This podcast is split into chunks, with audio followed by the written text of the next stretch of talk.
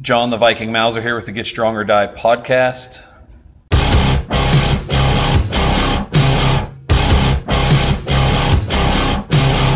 Today my guest is Christy Haney. How are you doing today? I'm great, thank you. Thanks for having me. Yeah, no problem. I wanted to have you on here for a while now and getting the opportunity, so that's cool. So give us a brief history. How did you end up doing what you do? Basically, my degrees are a bachelor's in nutrition science, and then I proceeded with a master's in health education, and then I felt the need to do the PhD in nutrition science. It is in public health with a community community action, but I really do a lot more with nutrition and fitness with that. My whole nutrition background actually started at an early young age. When I was just a teenager, I lived in the state of California, and my husband was best friends with Mr. America. Oh, that's cool. Yeah. And that was back in the late 1970s, early 80s, when women were not really into lifting. Mm-hmm. So a really good friend of mine opened a facility in Sacramento that had a men's side where there was a lot of weights and bars and things like that, and then there was a women's side that was more like jazzercise and get on something that sort of like rolled your tushy around a little bit. Yeah. But for me, that wasn't enough. So being friends with her, after they closed, we were allowed, we gained access to the men's facility, and we went in there and started training. That's cool. Yeah. Yeah. And I found that genetically I was kind of gifted. My father was very muscular, and I made gains very, very easily. So that's for cool. me, it was like right away, it was like a little bit of a passion for me. Yeah, yeah. So that's kind of how I got into the bodybuilding aspect of it. But, even training and competing, for about 14 years, and I won the Masters Nationals, which is the whole United States for women over 35, and the West Virginia states, and so on. I felt like the nutrition part of it just wasn't there for me. Mm-hmm. So I wanted to make better gains, but keep my weight down. So I started dabbling more into the nutrition part of it. Mm-hmm. Even though I had the degrees in nutrition science, I never used it to its full potential. Yeah. Until I was around 40 years old. I had just done a big competition, feeling not so well, thought maybe a little adrenal fatigue or something, when I found out that I was pregnant with my third child. Oh, wow. So being 40, I was like, oh my gosh, I'm going to have to do something with this nutrition. So I started working up some plans for myself, and then some plans for my sister, and then my sister's friend, and then one day like a little light went on in my head, and I was like, wait a minute, this might be a business. Yeah, yeah. So that's kind of how that nutrition business actually sort of came about, and I've been doing it for around 30 years now. It's been fairly successful, and I've learned a lot over the last 30 years. Wow, that's cool. So, and I think this is a big topic in all aspects of fitness, whether it's the weights or the nutrition or whatever. What do you think's helped more, the actual like the degrees and the learning in that capacity, or the experience? What do you think has contributed most to what you're doing now? I'm really big on research, so I've done a lot of research studies on nutrition related to fitness. I did some stuff with like Garmin's and Apple Watches and things like that too, related to fitness. So I'm kind of big on that. So I think that the education has definitely helped. Yeah. But the 35 years of experience working with a diverse population, that's probably where I get my most education from, because every, I get someone who maybe has a whole different health issue, or somebody, now I'm doing strongman competitions, competitors. I've always leaned more towards sports specific, like swimmers, maybe distance or sprinters, or baseball players, or basketball players, or volleyball players. And this is what I've always looked at: running, cycling, bodybuilding. And so now I'm finding that strongman competitors probably need nutrition as much, if not more, than someone who is a bodybuilding competitor or a different type of sports. Yeah, for sure. I agree. I think that's largely the case, and that's happening not just locally, but even on the national scene. The top the top 30 men and women right now are hiring people, you know. So I think that's important, and they're all saying it's making a big difference for them. Right, so you're saying the competitors are actually looking for nutritional help. Yeah. Right, I always said the athlete who is in the best shape and the best, you know, eats the healthiest is really the athlete that, you know, goes to the top. Right. Because we can all do the training if we put our mind to it, but the nutrition is very difficult. It's right. Time-consuming. Sometimes people just don't understand it. They feel like... you know, I remember being a bodybuilder and competing, and after the competition, everyone would be like, oh, I've got to have, like, ribs, I've got to have chocolate, you know. For me, it was always like, oh, when's my next competition? I want to do better. So right. I would never sort of, like, do that. I might let myself have too much fruit or, you know, too much beef or something. But other than that, you know, I would always just sort of, like, go next. Do better nutrition, you know. That's how I always was. Yeah. So, but I agree that, you know, nutrition is 80% of your success when you're trying to be in just any kind of sport. Yeah, I agree. It's a huge part of it, and it's also the most neglected for sure. People don't, especially in strength sports. There's this. I guess I'd call it a subculture where it's like phenomenon about being. Having a little bit of fat is better. It's just right. Like, you know, and on certain events in strongman, you know, having sheer body weight makes a difference. If you're doing a truck pull, for instance, if you weigh a lot, when you lean forward, the truck moves, right? But what's your endurance? I guess it's a static strength that you don't have to do very far, maybe. But if you had to push that, maybe. A further distance, right. Maybe the cardiovascular strength part of that may not be as good if you don't eat healthy. Yeah, so you can be what people say is fat but fit.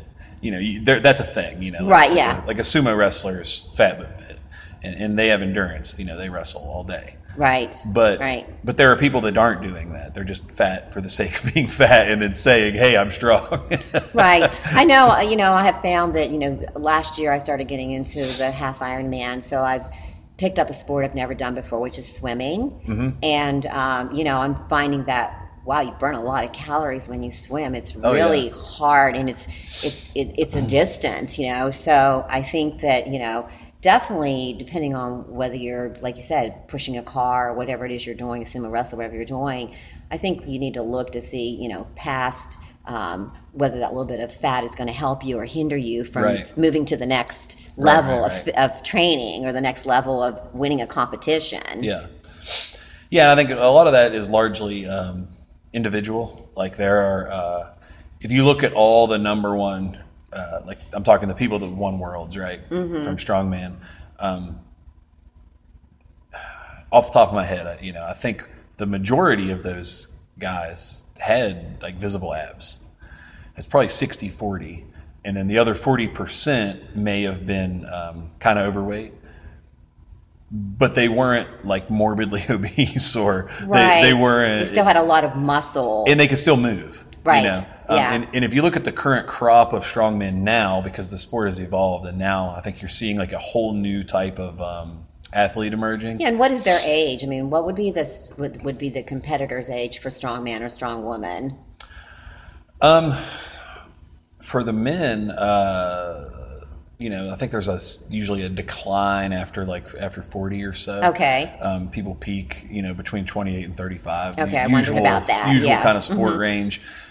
Since speed's not always a factor, you know, they can usually get up into 35 and a little bit beyond. Mm-hmm. Whereas maybe in football or something after 28, you're on your decline. Right, already. Because, you know, if I look at a competitor who maybe has too much body fat but finds that to be okay, then in the back of my mind I'm thinking, okay, on if I'm looking at him just as a normal human being coming to me to lose weight, I would think, you know, what is it going to take to make you realize that eventually this body fat is not going to be healthy for you? Right. So I wondered about the age, you know, thinking, yeah, maybe at 40 we're still kind of pushing it a little bit, and maybe at 50 we might be looking more like, oh, wow, I definitely probably should get this stomach off if I'm going to, you know, continue in the sport.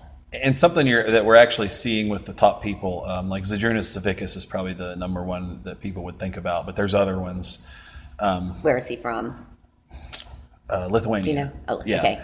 And he, in the off season, I mean, he looks like a bodybuilder. I mean, he's ripped, he's shredded, he drops, I don't remember the exact number, maybe 80 pounds. And then he will bulk back up and put on, you know, some body fat, just like maybe an old school bodybuilder would during a bulk season, kind of in a belly. And, but not terribly out of shape, but has a belly. And he'll get to that stage during the competition season and then cut back down because they're getting smart enough to realize, like, hey, maybe I shouldn't weigh 400 pounds all year round. Sure, absolutely. I always wonder about culture from different countries and eating habits. You know, does it differ from what we do here? Yeah. You know, and do they think of, you know, nutrition differently there than what we do? But if we're seeing your top strongman competitors looking like bodybuilders in the off season, we know there's some kind of trend going there. Yeah, and just off the top of my head, you know, I haven't put any numbers together, but I would say that's largely happening outside of the U.S. I think it seems to be more common here, this idea of, hey, I'm going to be fat, but it's cool because I'm strong. Like, right, exactly. You know, I think that's more of a thing for here. Right. It's not as common overseas, I don't think.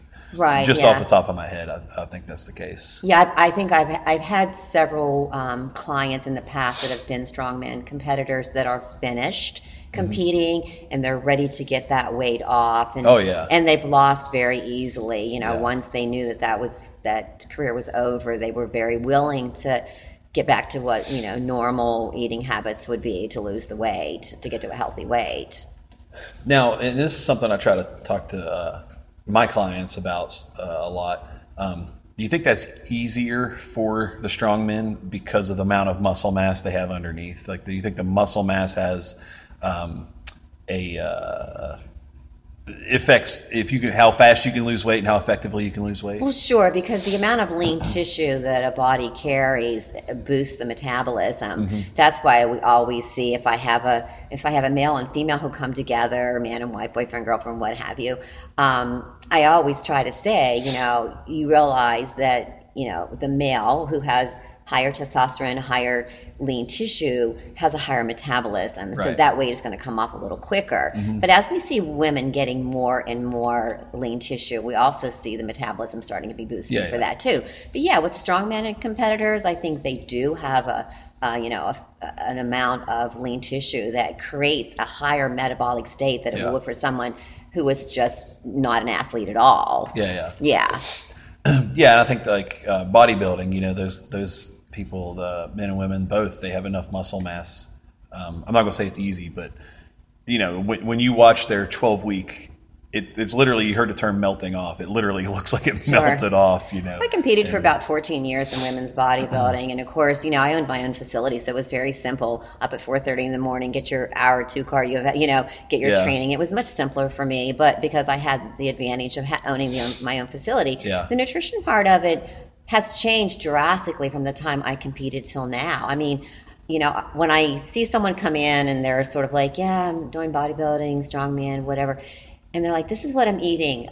I sort of giggle to myself, but not to them, of course. But it's like chicken rice, chicken sweet potatoes. You know, it's kind of like, oh, wow, old school bodybuilding. I mean, that has changed over the years because even back in the 1990s, I worked with Dr. Barry Sears. We started working a little bit more with endocrinology. So we work with, you know, stabilizing blood glucose so that the body can actually produce or have a higher metabolic state. So we can eat a wide variety of foods, you know, in the plan now. So we're not so bored with, you know, seeing people carrying around that little plastic container of chicken and rice or chicken and sweet potatoes. Now, is that the Dr. Sears? Oh, okay. That's very cool. Yeah. Yeah. So how did that come about?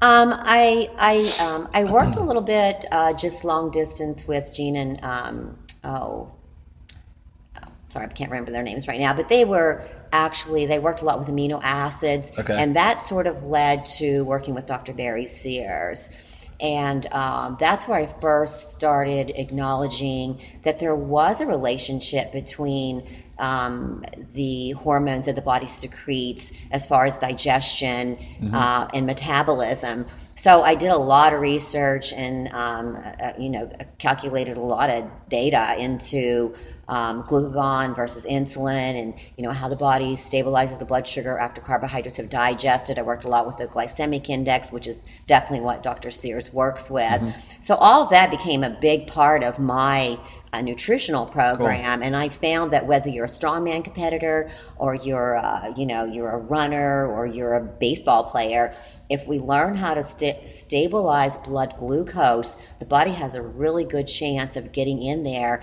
and searching for glycogen stores, which carry in a fat cell, and normally we carry it visceral. We carry it around the pancreas and the liver. Mm-hmm. So it tends to get in there and sort of burn that fat for fuel. It's a very high metabolic state. And I always tell people, you're going to recognize it right away, because it's almost like someone wipes the brain fog clear and you're just sort of like got a little bit of energy and endurance, like you've had a good night's sleep. So I have found that has changed the way I look at nutrition. Cool. And so now when I get someone who's sports specific, I'm not just saying, okay, you get this amount of carbs, you get this. I look at it in a whole big complex manner, so where it's all about their training, all about their gender, all about their intensity, you know. So there's a lot more factors that go into nutrition now than did 30 years ago when I first started into the business, which I love. I love looking at that and figuring that out. Cool. So would you say that the basic model that you're using is kind of based on macros and calorie in, calorie out, and that's kind of the first wave or the bottom of the pyramid, and then from there it's kind of timing and glycemic index, and that's how the pyramid would be formed? Sure. We do work a lot with energy expenditure when it comes to an athlete, for sure, because someone just off the street who comes to me because they have type 2 diabetes or they have heart disease and their doctor said, I have to lose weight. Right. It's pretty simple for me. We calculate basal metabolic rate, and then we can use a pretty simple formula to give them the amount of carbohydrates, proteins, and fats. But when we have someone like yourself, for instance, that comes in, I have to look at all sorts of things. Right. I definitely have to look at energy expenditure. I have to look at the difference between static strength and cardiovascular strength, because not only are you picking something up, you're carrying it a long distance. Right. So you're doing both. Yeah. So I have to make sure that I give you enough carbohydrates to fuel the body during your competition, but I also have to make sure that I get enough protein in there without spillover to let your body recover. Okay. So it's a lot more complex when you're talking about strongman. Yeah. I think that's always the case with strongman. I'm probably known as the anti-ketogenic guy, so I have to ask this question. What are your thoughts on the ketogenic diet? Yeah, I mean, obviously, I would never put someone deliberately into a ketogenic state. It just isn't healthy, because what happens is ketone bodies are just their hormones, just like insulin and glucagon, epinephrine, cortisol. They're all fuel seekers. So if we're eating high-protein, high-fat diet, and the body is producing all these ketone bodies that get in there searching for fuel, they're not like glucagon or insulin. They're not specific as to what nutrient they're looking for. So you take a chance on breaking down some essential amino acids that the body needs to create lean tissue or keep lean tissue that we already have. So you might see a pretty good weight loss in the very beginning, but is it the right weight loss? Did you lose any lean tissue? Can you sustain that? It's just not a sustainable plan. Ketogenic is really not healthy for athletes because it puts a lot of strain on the kidneys and the heart. So it's just not something I would definitely recommend for anyone, actually. Yeah, I don't recommend it at all, ever. But that's good. I'm glad you don't, But it on the other side of things, it seems to be the go-to nowadays. It's the fad diet that people are always looking for. Quick, easy, fad. I'll eat grapefruits for 6 days and I'm going to lose 5 pounds, but then I'm going to gain it back. But who cares? I lost the 5. It's always that little bit of fad. And now it's the new keto, which who has a clue?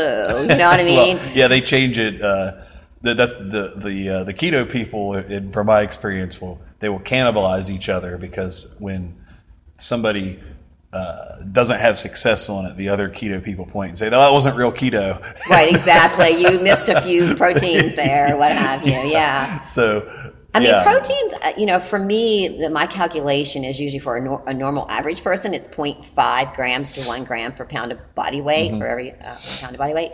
But for a strongman, we usually double that, or for someone who's bodybuilding athletes, we usually double that. And that's more than that. But we also give you the essential carbohydrates to fuel your body. Right. Those are your glycogen stores. That's your blood sugar, your blood glucose. You have to have that. And then, of course, along with a good source of unsaturated fat, not saturated fat. The keto thinks is so, you know, fatty meats, fatty bacon, you know, the unsaturated nature-based source is like nuts, seeds, avocados. Those are the things we need to boost the metabolism to give us energy. Yeah, I think, and anybody, I'm not going to say anybody, but most people that have any actual education and it seems to be saying the same stuff. So I don't know how this keto thing becomes so popular. I don't know anybody not too many people with legit educational background that comes out and kind of is pro keto. Yeah, I mean, the population is so divided. I mean, you know, you've got your athletes, and then you've got your people who would, oh my gosh, you know, they walked their dog for 15 minutes, and that's a lot of exercise for them. You know what I mean? Right. So it's like there's such diversity there that people will try anything to lose some weight. They, you know, they would rather not ever step on a treadmill or, you know, walk a mile, you know, as long as they can go keto and lose a little bit of weight. But again, like anything else, it's not sustainable. You cannot continue to do the keto diet. It doesn't work that way. I think one thing that just kind of human nature that people do, that kind of gravitate towards these things. They'll go to keto and they think, well, I'm going to go on keto and this will be forever. And I might go back on what I said earlier a little bit here, but I think it would be fine maybe if somebody went keto and lost their weight or whatever and realized, hey, this is the beginning of a process. And this process got me to lose 15, 20 pounds, whatever. Yeah. And now I need to look further to continue. And in the end, if they did that and they constantly thought that, at the end they would probably be where they actually needed to be, and they'd probably be doing something closer to what you're having people do, and something that would be sustainable, and that would be forever. Right. But I think people, they just want to grab the first easiest thing and pretend like, well, this is going to be the next 50 years of my life. I mean, I probably work with 120 doctors in the Morgantown, Clarksburg, Wheeling area. Yeah. And, of course, we all have a little bit of a difference in what we think nutrition should be. Mm-hmm. But, you know, we have talked about this several times. If someone is morbidly obese, if they are 400 or 500 pounds, they really have a really hard time believing that they could lose this weight. Mm-hmm. So in order to see something kind of quickly, that's when keto might be something that you give them. And then once they've, like you said, lost that initial 50 to 100 pounds and they see there's a light at the end of the tunnel and they realize, oh, hey, look, now I can exercise, now I can walk. Maybe I should start eating a little healthier. I'll start adding this in. Yeah. So I see that to be a little bit of a pattern for doctors, too, who actually encourage people to do a keto diet. Yeah, and like you said, I think that's cool as a starter point, perhaps. It's maybe not be the best starting point or the most ideal, but sometimes you got to do what you got to do. And if that was the start, and then it was you went through cycles or phases or whatever, and you kind of went to something better. But people don't seem to, a lot of people don't want to seem to do that. They want to grab something and stick with it and say, this is it. But you can't do that with anything, right? I mean, when you did bodybuilding, your first ever workout was not the same as, as the workout when I look at my pictures from my first bodybuilding competition, I was like, what? I didn't even have any muscle. Why was I even in that competition? I mean, seriously, why did they let me get on stage? You know, I think I won like third place. You know, I was like, oh my gosh, seriously. And I've, you know, over the years, I have done a lot of, I do personal training, but I have done a lot of bodybuilding competitors, helping them with their posing routine and their mandatories and stuff. And I'm always very brutally honest. You know, people will call me and say, hey, can you critique me? And I'm like, only if you want me to be brutally honest, because honestly, I would not want somebody to tell me to step on stage again if I didn't look like I should. It's senseless, you know, and I always try to be nice about it. And we take pictures and we, you know, we look at them and, you know, I try to explain to them that, you know, this is physique. This is your, you know, it's not lifting a 300-pound rock and carrying, or whatever it is y'all do, but it's people are going to be judging you on symmetry and striations and how you look, so you need to have somebody be more honest with you about about what you do. But in the beginning you just don't know. It's like anything else. You think you're pretty good at it till 3 years later you go, whoa, I wasn't good at that at all. Because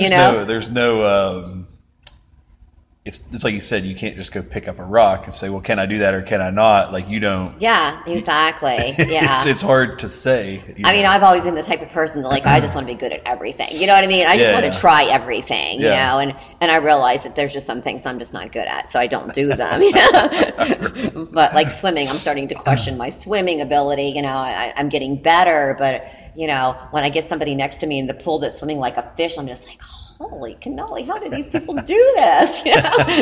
And it's because they've practiced, you know, they've practiced. And I think with anything, when you first start, you're not very good at it, you know, but as you practice more and you practice more and you practice more, I mean, someone who maybe, you know, is one of your clients who's a good strongman competitor, maybe wouldn't be able to go and run or, you know, or do a 5K or something. But and you know, and again, like I said, you know, the nutrition part of any training regimen is probably the most difficult, and we would all like it to just be easy, but it's not always like that. You know, it's difficult, and it's time consuming, and there's prep work, and then, you know, you got to take your kids to basketball, and you got to, you know, your wife needs a day, and everybody needs something, and everybody's pulling and tugging on you, and you're thinking, wow, this is really difficult, you know. So there are going to be times when you're not going to be as good at it, but for the most part, if you want to be an extreme athlete, such as strongman, you have to put in the time. Oh, yeah, for sure. If you want to win. And that leads me to what we talked about before we started recording, and working with clients and stuff, and it being a process. I know that with my own clients, when I get people, I have to kind of teach a lot of them that it's a process, right? Like, you're going to start off doing this, and then people say, well, why can't I lift the stones? I'm like, well, you should probably learn how to squat before you lift a stone, or there's a long process, right? And you know, you need a certain amount of muscle mass, and you need to do this, and you need to do that, and the workouts aren't always going to stay the same. I've had people nearly panic when I change an exercise. Like, why aren't we doing this? Why are we doing this? Right. They get so set, like they think the first workout we did is just going to be the one they're going to continue to do 3 days a week for the rest of their life. Woohoo, I got this. But it's a process, and we talked earlier, but could you kind of explain that and how that works with what you're doing and how it's a process? Sure. I mean, as far as the nutrition goes, and like I said before, you know, a strongman competitor needs both the static and the cardiovascular strength. So for me, I have to figure out, you know, what days do you train? What days do you recover? How long do you train? You know, what else do you do physically during the day that I know that I'm going to need to add calories for? What is your age? You know, do you take any medications? There's a lot of factors that go into that. And then once we do that, then I'm able to determine macronutrient breakdown, may be different from day to day. Calories might be different from day to day. And then I give everyone a list of foods. What do you like and what don't you like? Of course, we eliminate anything where there's people might have an autoimmune or inflammation to something, or have an allergy to something, or just don't like something. And then we take that macro breakdown and we put that into a breakfast, a snack, a lunch, and a dinner for everyone. And for me, if I had someone calculating all of that, it would be a no-brainer. Yeah. All I got to do is pick up the menu, fix the breakfast, fix the lunch. Yeah. I mean, for years I had a paper and pencil. You know, I have a huge computer system now, but paper and pencil, and calculate all my stuff for my bodybuilding, my running, and, you know, wasn't sure if it was right, adding it up again, you know, I'm taking all the guesswork out of it for them. So for me, it's just, you know, it's their starting point, as you say, to finding out, is this too complex for you? If it is, we'll take it down a little bit, you know. If there's something you didn't like, you know, I tell people they can repeat the breakfast if they like that. Right. And then, of course, you know, on competition days and day before, it's a total different ballgame. They really need to have a menu for the day before the competition so they can build some glycogen stores, and then the day off so we can front load those carbohydrates in the mornings so that when they're doing their competition, you know, they'll have the right macros that they need, the right glycogen stores that they need, the right protein to recover, good sources of fat for energy. That's everything we look at. So, but again, it can change, you know, if it didn't work, maybe they didn't feel as energetic that day, or maybe their weight didn't go down. If they're trying to lose weight, it's even different. I have to figure out what's max calories I can give them so they can still work out and do what they have to do, but cause there to be a little bit of a deficit in the energy expenditure so that they're going to lose a few pounds also. And that can't be done in one consultation because no, the first it's like throwing darts, right? Exactly. That's your first dart. You might hit the bullseye, right? But you might not. So, and I think that's kind of what, you know, I have to go through here as well. You know, how many sets do you respond to? What's your best rep scheme? Things like that. Sure. And it's probably easier for me because they're here and I'm watching them do it. But for you, it's probably more communication. When they come in, they sure. have to tell you. Right, exactly. I mean, we go through about a whole hour of, you know, of trying to figure out, you know, tell me everything you can tell me that I need to know. You know, how long have you been training? What do? You know, what's the heaviest you lift? What days do you lift heavy? What days do you not lift heavy?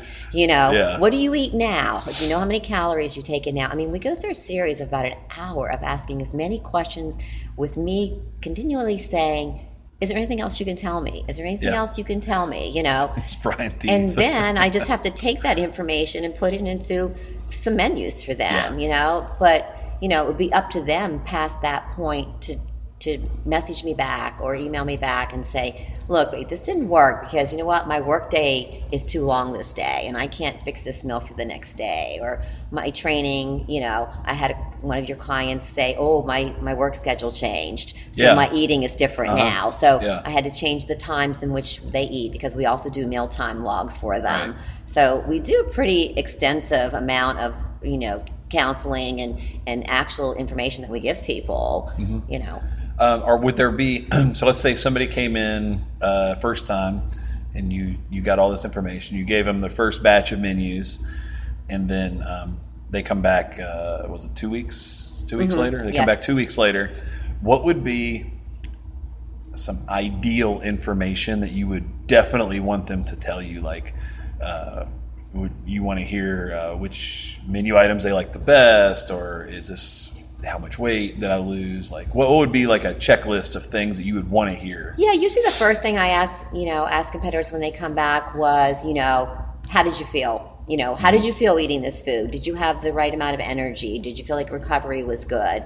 You know, is there anything you need me to change? Was there something you didn't like? You know, is it too complex? Which is usually the biggest thing. You know, we try to give a variety of tastes because I'm just the type of person that I don't want to eat the same food every single day, you know, so we try to give a variety. But yeah, I think the things that, you know, I tell people, if you have a question, write it down. Right. Because then when you come back, you're going to know, oh yeah, I meant to ask you that. Oh, I meant to ask you that. And if you don't ask me questions, I don't know how to answer. Or, right. You know, I need to know, how did you feel? How did it go?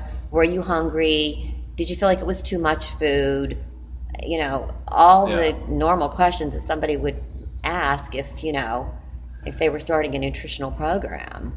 Yeah, and I would say, and it's probably important to show up prepared. Like you said, take notes and really think about the week and how it went so that they can give you a very informed, because the more information you have, the better everything's going to work. Exactly, because I'm just meeting these people for the very first time and they're getting ready to compete in 2 weeks. Right. You know, and I'm trying to get their weight down to their weight class. In the meantime, I'm trying to give them energy and strength and, you know, and, you know, 100 other things. So yeah, for me, it's like, as you said, when you come in for nutritional counseling, you should have a lot of stuff written down already. I mean, we have a basic health form that we fill out.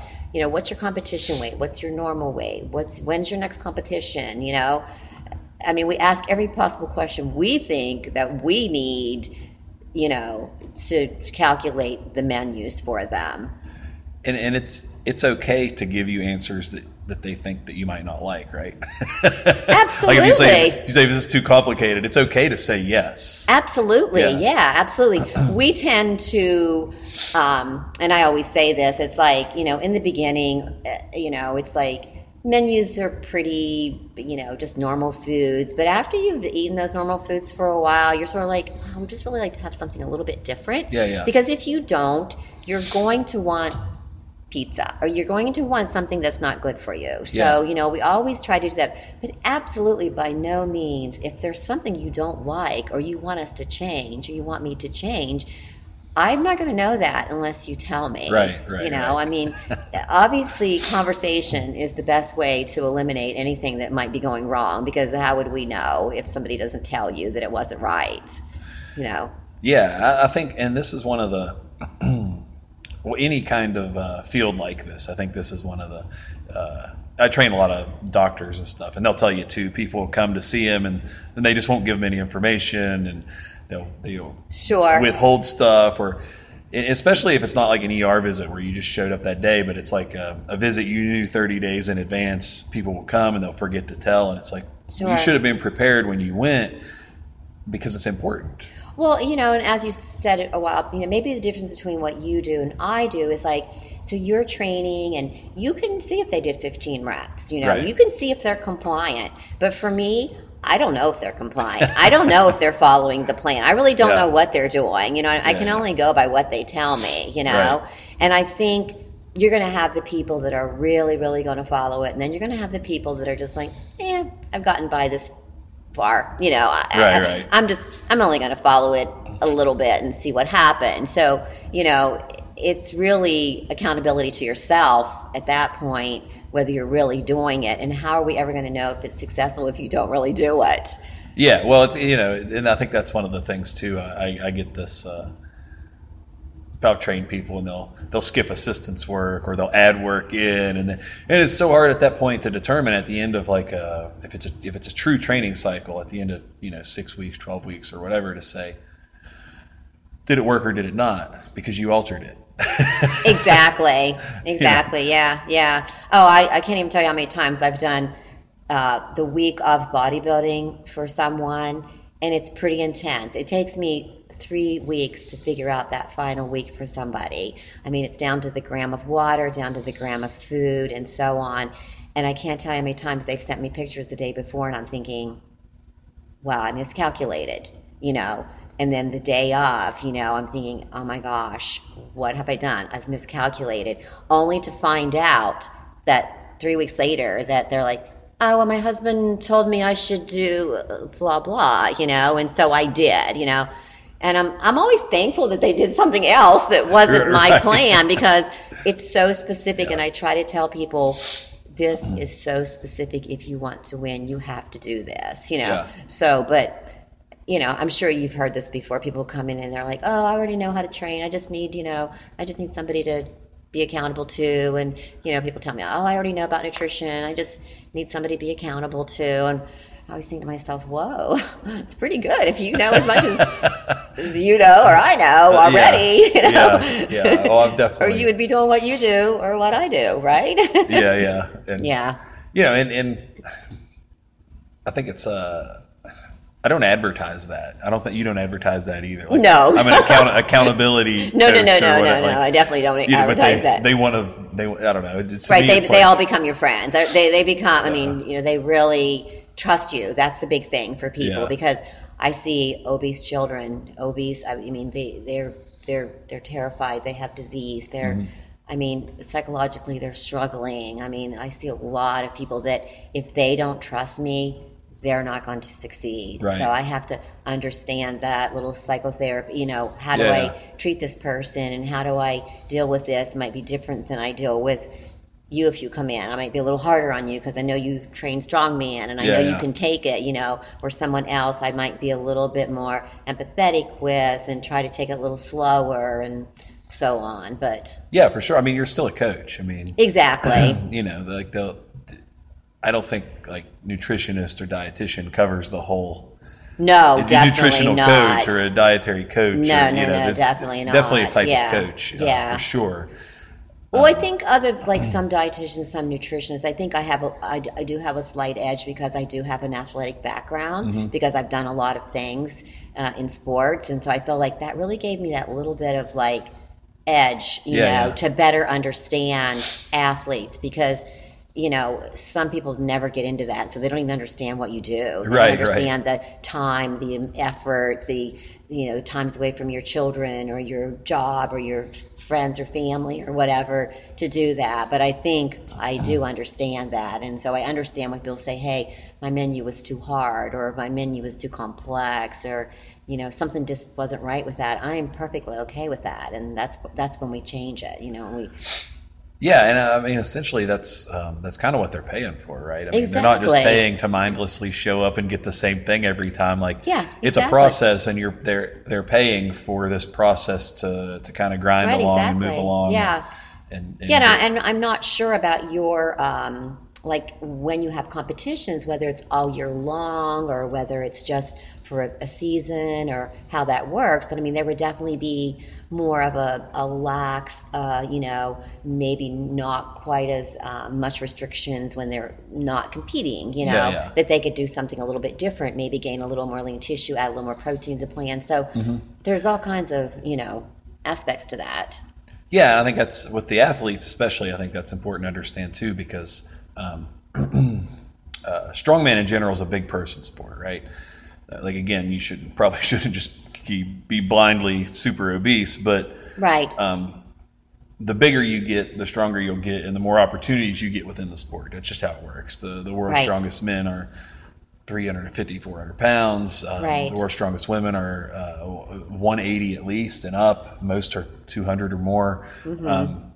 So there will come a time if somebody's becoming really successful at the sport a lot of the time where they'll decide to go up. And that changes everything that you're working with. Sure, absolutely. They go up in weight, you mean? They want to go into the next weight, Yeah, they want to make that transition from 140 to 160 or whatever the case is. Yeah, and I've, you know, just being a women's bodybuilding competitor, I mean, you know, so I'm 5'1". So, I mean, I knew that, you know, starting out at a weight of about 86, 90 pounds, that I was never going to get to like 160. You know, max for a lightweight is like 115. So I knew that I could probably gain 15 pounds of muscle within a 3 or 4 year period, but I wasn't going to gain 30 pounds of muscle, you know what I mean? So yeah, it does change. There are people who can get past that, you know, class that they're in and get to the next weight class, but it would definitely change the way they eat.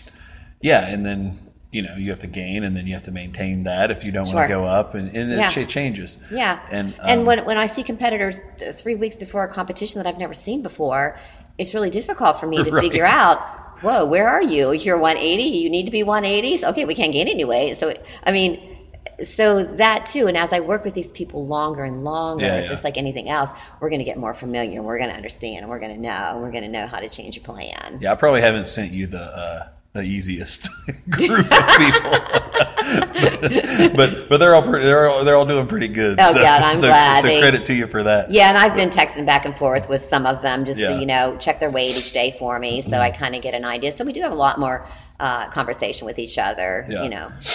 Now we've been talking a lot about athletes and stuff, but most of this probably, I'm assuming, applies to normal people too. It's a process. They should be giving you information and asking questions and answering questions and all that. Can you tell me some of the biggest, maybe the biggest differences between the two? Like just a normal, it's like, hey, I want to lose weight or not die of a heart attack or whatever versus an athlete. Right.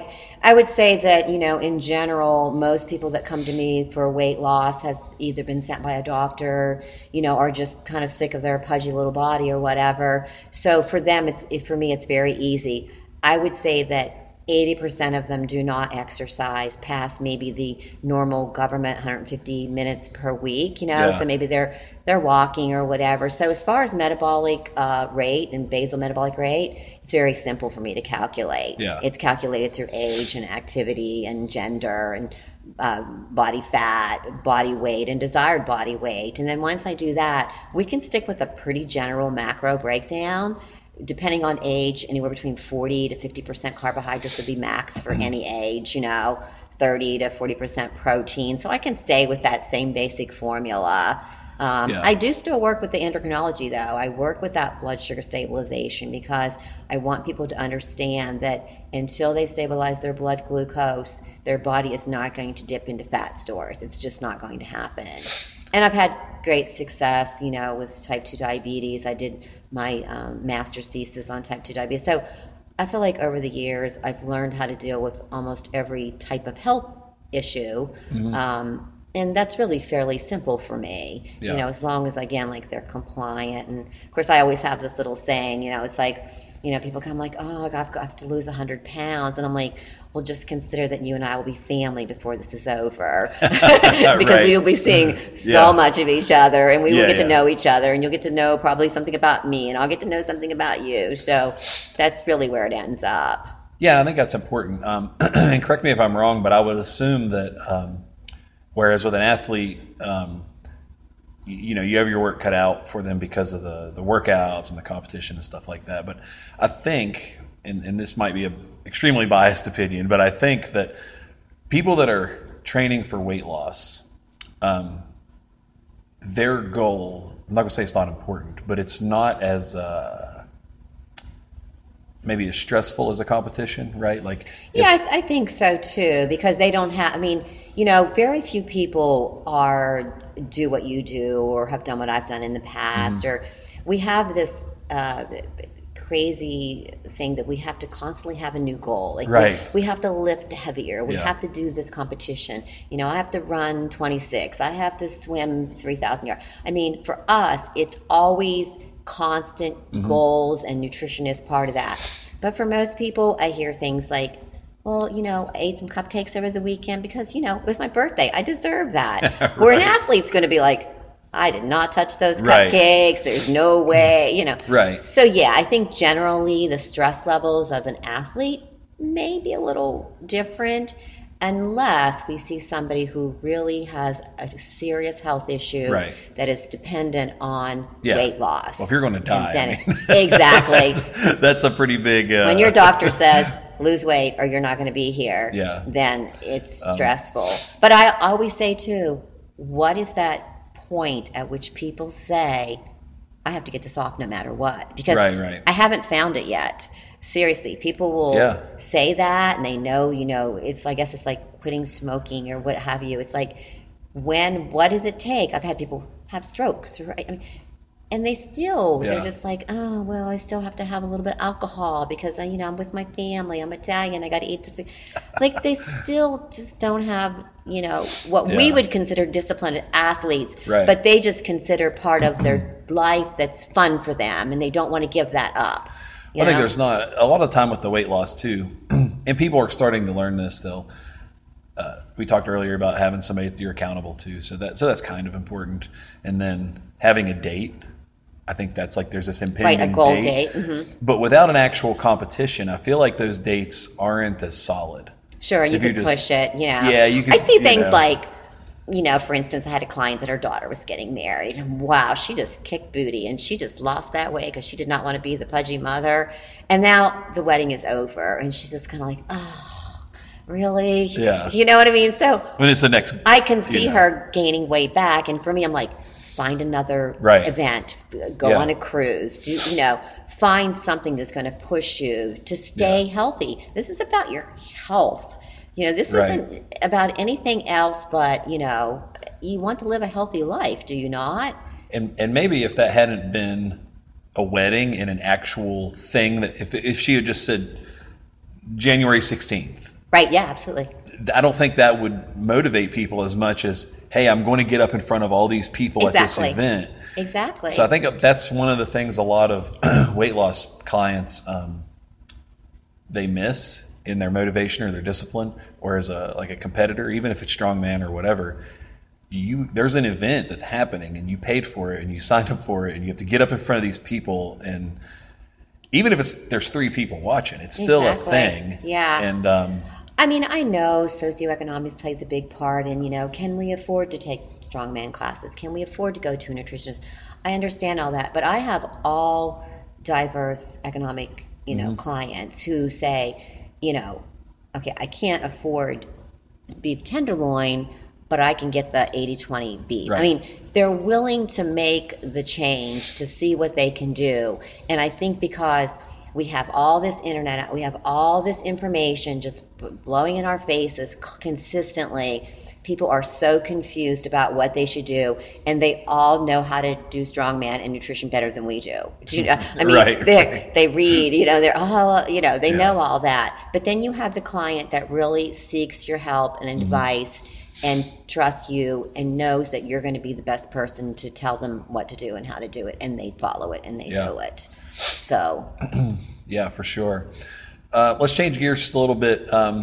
You had talked about how with the normal client, like the normal weight loss or whatever clients, that you still kind of use the hormonal stuff and the glycemic index and all that. Yes. One of the things I tell people a lot of, and maybe you can elaborate.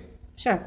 Is I would say the majority of people that come through the door here when I train them, their metabolism is just wrecked, and it's because they have either eaten way too much and it was all garbage. But usually it's they don't eat enough and it was all garbage. Exactly. And I tell them, you know, even before I send them to you, I say, listen, like, you're going to probably be eating more than you're used to. And the reason is because that's actually your baseline. You've been operating under baseline for so long, and it's wrecked your metabolism. And that's why you've gained weight. You gained weight literally because you weren't eating enough to keep yourself at an optimal level.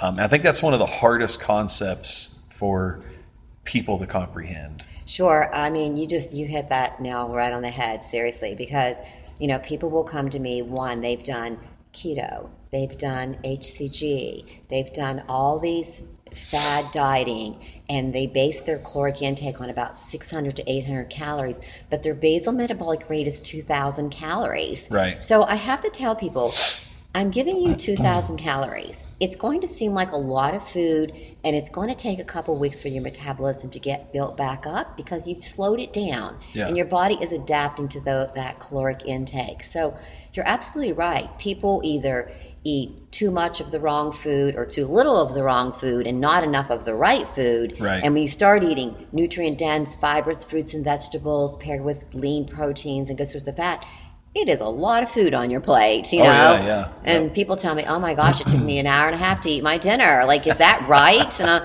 it's absolutely right. You lost 6 pounds. Was that not right? That was right? And they're still like questioning, like, that's just so much food, you know?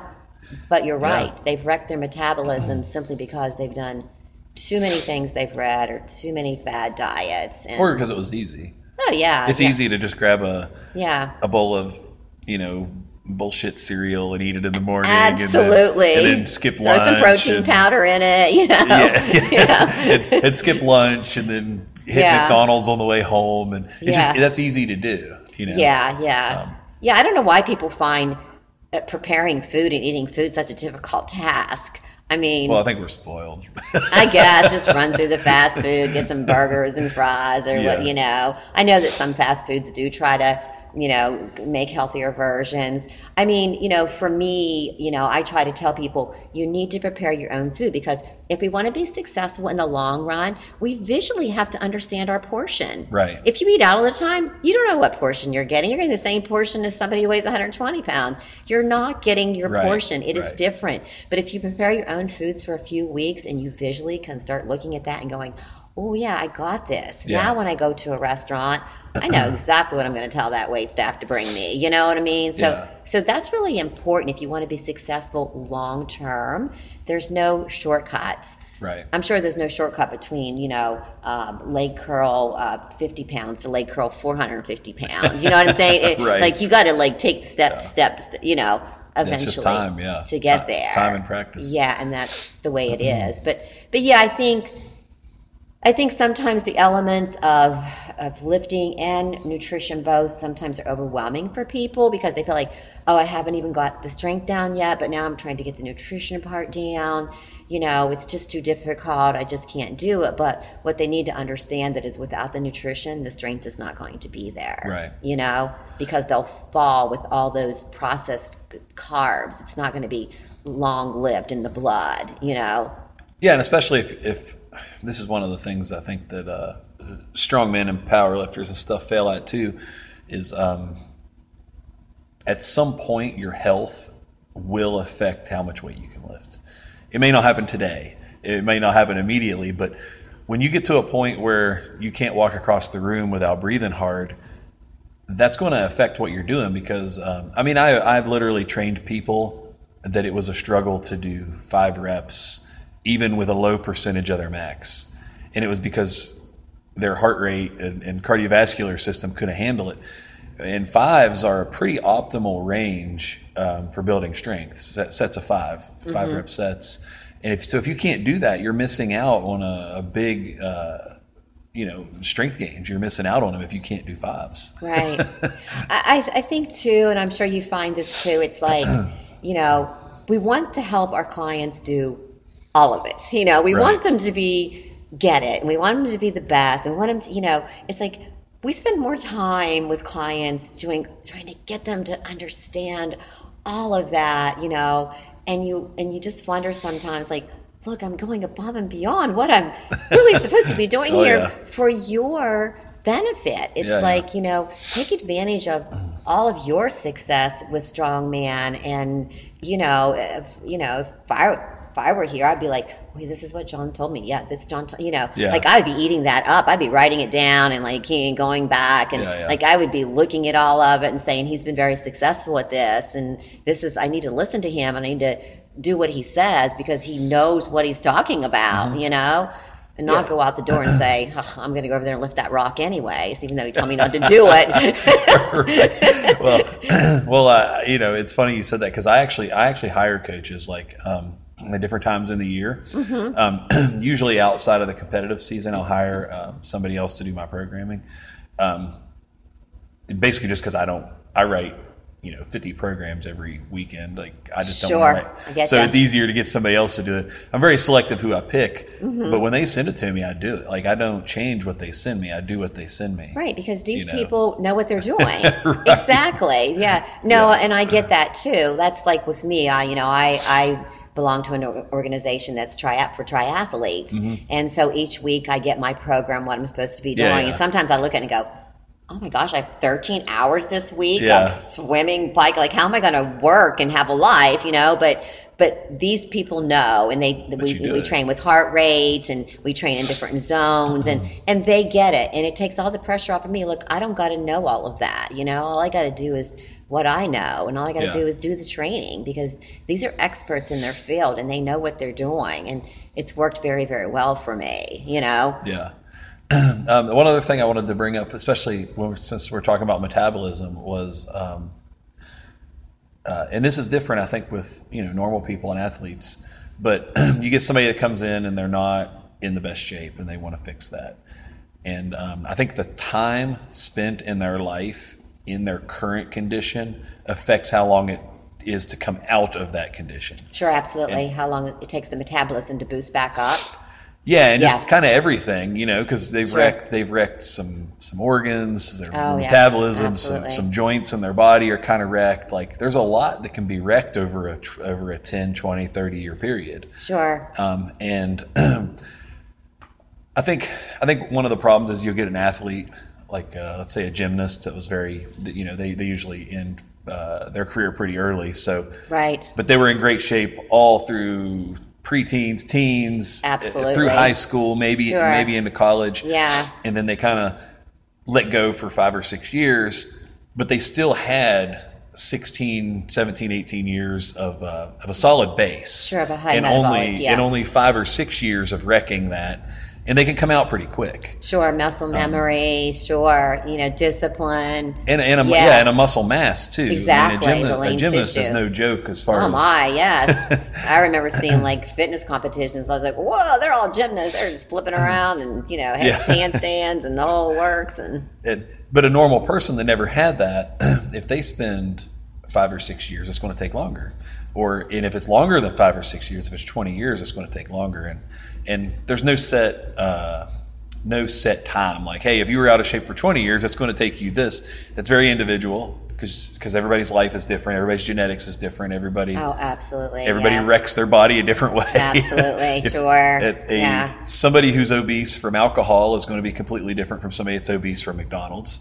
Oh, absolutely, yeah. And I think that's one of the big things people want really fast, and it's not going to be the case if you took your time getting to that you know. Absolutely. You know, I always, I tell people, I'll have, a female, come in, in 2 weeks, you're going to lose that little initial weight loss that you're not going to lose each week. So, maybe in 2 weeks she's lost 8 pounds. She's like, oh, 8 pounds, that's it. And I'm like, well, you're not going to lose 40 pounds in a month. Right. You took years to gain this 40 yep. pounds. You're not going to get it off. And besides, if you're premenopausal, postmenopausal, menopausal. I mean, females really have a harder time, and men have that high testosterone. Y'all lose weight pretty quickly. Women struggle. I mean, I yeah. can have a man and wife, and the wife cooks all the food, prepares it, gives it to her husband, while he just grabs it and goes to work, and she's on the Peloton 5 days a week, and they come back in, and she's lost 0.2 and he's lost 6.2, Right. It's like, oh, that's just not fair, But yeah, I think all of that plays into it, whether we've been in shape prior, whether we have a high metabolic state to start with. But I'll tell you, when I get parents bringing in younger children and younger teens, because the teen has asked, look, I don't like the way I look. I got, I always say, thank God you have these parents who brought you, because if you get this now, right. you're going to have a life of health. Yeah. And that is going to be something that you need to thank them for, mm-hmm. Because people who don't have that, I mean, it's the way I ate when growing up. Biscuits, gravy, mashed potatoes, gravy, whatever, pizza, pop, I mean, people just eat the crappiest foods, and then they, and sodas. I mean, people drink sugar after sugar after sugar, and sugar in the coffee, and it's crazy. Oh yeah, but, yeah. Sugar's a big one. I mean, yeah, it really is. But I think you're right about everyone is different, and people who have been in shape prior are going to probably succeed quicker than people who have never been in any kind of shape. I do find this though, which I think is kind of interesting. Sometimes thin people can eat anything they want and they don't gain any weight. I'm sure it's just their genetic makeup or whatever, But then when they get to be about 50 or 55, they start to see weight gain. And they're like, I don't understand. It's like, because you had such poor eating habits for the first 50 years. Now you're going to have to change that, and you're going to have to change the way you eat, and you're going to have some healthy eating habits, And so, age itself affects your metabolism. Oh, too, yes. So you go through that change. I mean, even myself, at 63, like, I'm finding that, it's like, okay, like, I work that 10, 12-hour day. Then, you go, you run 9 miles. You're trying to get on your bike for a little while. And then you got to cook the food. And you got to clean the house. I got to talk to my grandchild. I'm thinking, oh, I'm just getting too old for this, Yeah. It takes its toll on you. Yeah. But, you just can't let it ride. You got to just keep trying. Yeah. Back to losing, people losing 0.2 pounds, 6.2 pounds of stuff. I think one of the problems is people look at, if it's an athlete, they'll look at somebody did a water cut and they lost all this weight, or you'll see like Biggest Loser on TV and somebody lose 100 pounds or whatever. And I think one thing that they can't seem to see the connection with is this person on Biggest Loser may have weighed 400 pounds and they lost 100 pounds over how, I don't know how long that program is, but over the course of that program, 100 pounds or 50 pounds or whatever. But what percentage of their body mass was that? Like, it would be way easier for me to lose 60 pounds than it would be for you. Exactly. If I lost 60 pounds, I wouldn't, you just evaporate. 40 pounds. Yeah. So, I think that's important too. Sure, and you try to make people understand that. Yeah. I'm sure you do too. That if somebody comes to me and they only need to lose 10 pounds, I always say, you have got to follow this to a T. Right. There is no leniency here for you. You only have 10 pounds to lose. If you want to get this off, it has to be as strict as you can possibly be. Where if you had 110, I'd be like, okay, follow it, but you don't have to do your best. Yeah, exactly. I wouldn't be like, so, I need to make these people understand that when you get to those last 20 pounds, they're not easy. And it's diminishing returns, it's going to be, you lose a lot and then it's going to taper and you're going to have to work around and work and tweak harder. And and everything. Yeah. Yeah. And one of the cool things I know that you do, just from people telling me, is you also take the measurements, which I think is cool because, This might not be with everybody, but especially here with people doing the style of training that we do, mm-hmm. Most of them should be hopefully building a certain amount of tissue, some lean tissue, absolutely. And then you're building that lean tissue and losing fat, so the weight on the scale may not be the best representation of what's actually happening. Doesn't always reflect. I always tell people, yeah. You can't always go by the scale. I mean, the last 30 years of being in this business, I have always, every week when you come to see me, you will get weight and you will get measurements. Yeah. Because I want you to see those statistics every single day as every week as a reminder, like, oh, I only lost 0.2, but look, I lost 4 inches this week. You know what I mean? Yeah. And people will say, oh, I know I lost this week because I can feel it in my clothes and everything, and they'll get on the scale and it'll be like 0.4 and they're like, there's no way, you know, and then I'll take measurements and I'll be like, woohoo, so absolutely, the measurements are really critical. And even during my bodybuilding, I mean, I can't even tell you how many times my husband and I would measure our biceps, I was like, oh, is it 12 and a half now? What is it, what's our quad today? What's our quad this week, what's our waist, so that was always really important to me, because I too was like, oh wow, I'm 110 now, these measurements better look a little different, than when 104. They better look a little different, in the right way. Yeah. In the right direction. And the irony, I think, with like normal non-athletic clients is they're almost more obsessed with the scale weight than the athletes who actually kind of have to have the scale weight for their weight division.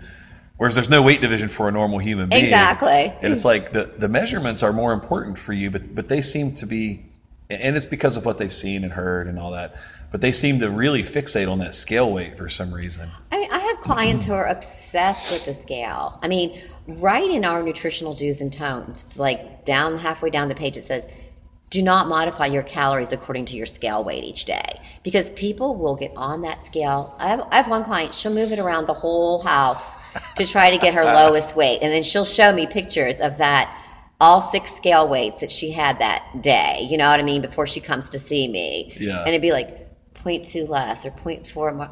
I'm thinking, oh my gosh, okay, so let's just round this out. But guess what? This is the scale we're using right here, because this is my scale. Right. And this is the scale we have to go by. People they're obsessed with the scale, seriously. Men, it's just as much as women. Oh, yeah. I mean, I see it all the time, and that people are, I think it's just from TV and just the media and stuff like that. People are obsessed with their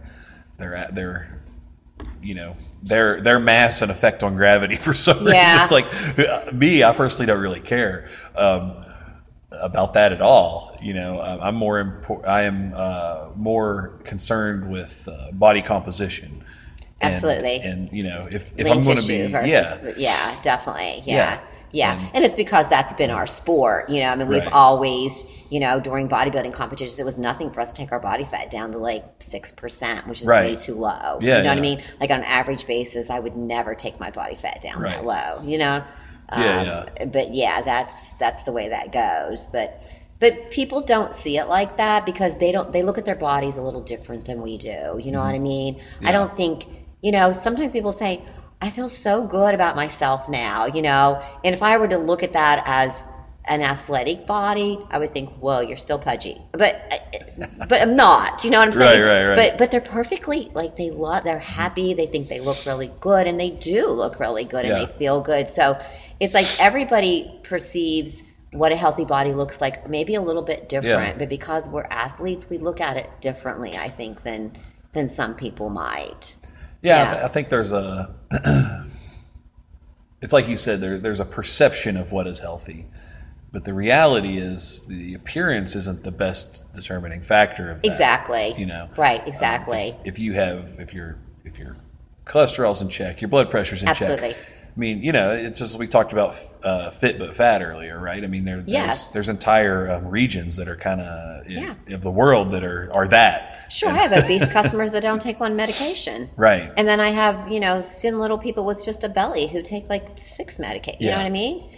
And, some of that is definitely genetic makeup, but, I think in today's world, if we don't take care of ourselves, we're seeing more and more medications added to people's, repertoire of, unhealthy habits. Mm-hmm. And I think it's going to be up to us to be responsible for, you know, our health. Yeah. And if we, you know, if we don't do every little aspect of it, like, I mean, obviously you do the extreme strongman, you know, that's, you know, but if you don't do something, you know, it's not going to work. And you're right. going to end up being one of those statistics of people who just take, you know, multiple medications and then crap about how much they cost, but yet they don't want to buy healthy food, or they, you know, they don't want to buy a new pair of running shoes, or, you know, or something like that. But yeah, it's crazy that and your fees are really low. I mean, like you are so affordable, and it just blows my mind that there's people like you out there.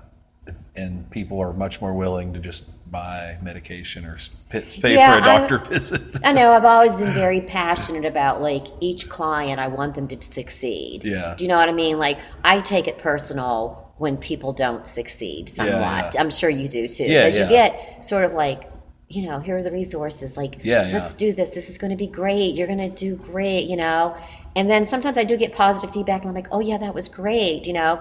But for the most part, you're just like, geez, they didn't listen. They didn't do it. You know what I mean? Yeah, yeah. And I think, you know, for that matter, sometimes that's why we don't charge as much as probably what we should, because I spend a lot of time working on those menus. I mean, they're not done in a, you know, they're done on a computer, but they're done macro-based, you know. Well, I think when you're really passionate about something, it's hard to charge a fortune for it, because you want people to come back. You want people to, you know. Yeah, yeah, and you want to do it. Yeah. It's not like you're dreading it. Like, you want to do it. Right, no, I enjoy doing it. Yeah, and, exactly. But I feel bad when I have to tell people, now it's going to take me about 2 weeks because this isn't, you know, and they're like, oh, that's okay, you know, that's fine, you know. Yeah, but it's, I mean, it's so affordable. You know, your rate, I mean, it's super affordable. I just can't imagine anybody that says, you know, I'd rather pay for insulin, or, you know what I mean? I always say this too. People will, you know, say, well, you're costing me a lot of money. I say, yeah, but I'm saving your life.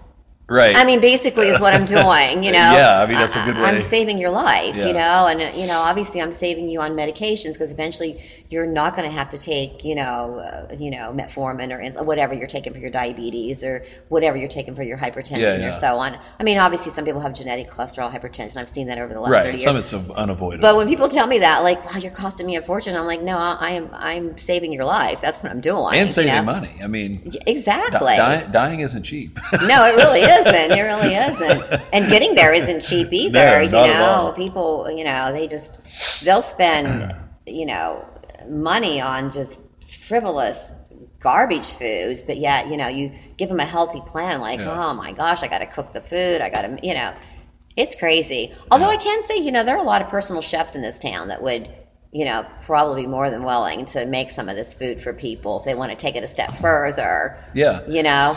Yeah, and you're not opposed to that, right? If somebody wants to, if somebody gets the menu from you and they have somebody else make it, or no, not at all. I mean, that's their menu; they paid for it. They can give it to their mother-in-law or their they're you know, several, whatever. They can give it to anybody, but I mean, if you have, you know, if you're at that level of socioeconomics and you want to do it all, just do it all. You know, absolutely. Yeah. I mean, they are specific to each client. That's the problem. Like, we couldn't just make one batch of food and say, you know, here's competitor 1, competitor 2, competitor 3, here's yours, because it's not going to be right. Yeah, yeah. You know, it's going to be different for each person, depending on when they train, how they train, what they like, what they don't like. So that's a little bit harder there, because it is specific. But yeah, that, to me, if you could find somebody to do that, then, you know. And like you said, I think there are options out there. I don't know exactly what every one of those businesses do, but there are several businesses in Morgantown that do some sort of meal prep or meal preparation type stuff. Mm-hmm. So I'm sure there's at least one out there that would be pretty willing to do whatever. Mm-hmm. So I think that's a really good. Yeah, I have a friend who her business I think is called like Personal Chef or something, and she does. I can put a shout out to her, and you know, and try to hook her up with you or what have you, or through me, and you know, we could also do that. I mean, obviously, we want these people to succeed. You know, we don't just want them to get the menus and you know put them in their bulk folder and then 2 weeks later open it up and go, oh wow, I was supposed to follow this menu and I didn't follow it, so I'm probably not going to see good results. I mean, we want them to do it. Mm-hmm. Yeah. Speaking of which, so you work with people not just in Morgantown. right? I mean, I work with people all over the United States. Yeah, so anywhere in basically in the world, you could work with them. Absolutely. So that's pretty cool. So if people, do you do video calls or phone calls? How do you normally do that? Usually we just, do a FaceTime call the very first time, and of course I always email them information where they'll fill out health forms and so on, because I have to really get a better understanding of that. And I go through the same process I would if he were sitting right next to me. Yeah. I ask them tons of questions and what are they needing and what are they doing, and that sort of thing, because there are very few places that do personal nutrition. Right. You could go to a dietitian; they're going to give you mandatory federal government, guidelines, and that's perfectly okay. But what I do is something totally different, and this is my business. It's not something that's a chain, or because people always say, is this a chain? I say, no, it's not. But you can have your sister in Louisiana call me, and we can email, and we can do whatever. So I can work with anybody. Of course, I can't do the weight and measurements. That would be something they would be accountable on their own. But as far as designing the plans and the menus, absolutely. Very cool. Yeah. Yeah. So if and we have listeners all over the U.S. So. If they wanted to use your services, what's the easiest way to contact you? Yeah, they can just call the Nutrition Made Easy number. Okay. They could go to the Facebook page, list under Dr. Andrea Haney. They could just call the number there and just make contact, the initial contact. And then I usually call them back when I know I have free time to sort of get a little bit of info from them. And then we can either do email or, some people like paper, cool. So we could do any of that. Yeah, I have clients that drive as far as 3 to 4 hours to come to see me once a month because they've not been successful with any other plan, and it's working for them both mentally and physically and for their health. Cool. And I work with probably over 150 doctors also. I have a lot of doctors that send people because they just don't have the time to do it. And I see a lot of doctors, as you do. Yep. Do you know what I mean? Yep. They also come, But I can do the plan for anyone, anywhere. Cool. Yeah, and that's Nutrition Made Easy, just the letters EZ. Yep. And the address is in Westover, I believe. Yes, it's 759 Fairmont Road, cool. Yes. Yeah, so you can find that on Facebook. I'm sure a Google search will bring you to Facebook as well. Yes, and, and we're working on a new website that I hope is going to be up and running by the end of the year. It's cool. Macros to menus, so it'll give people the ability to go on there and purchase menus without going through me. They could actually go on there and purchase that if they needed to do that too. So that's cool. That's our next step, okay, great, into the future of nutrition. But yeah, absolutely. Cool. Yeah, everything's a process, even business. Absolutely.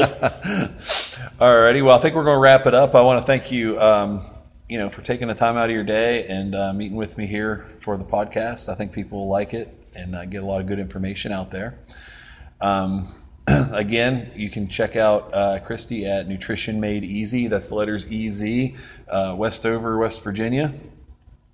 This has been John the Viking Mauser and Christy Haney. Get strong or die.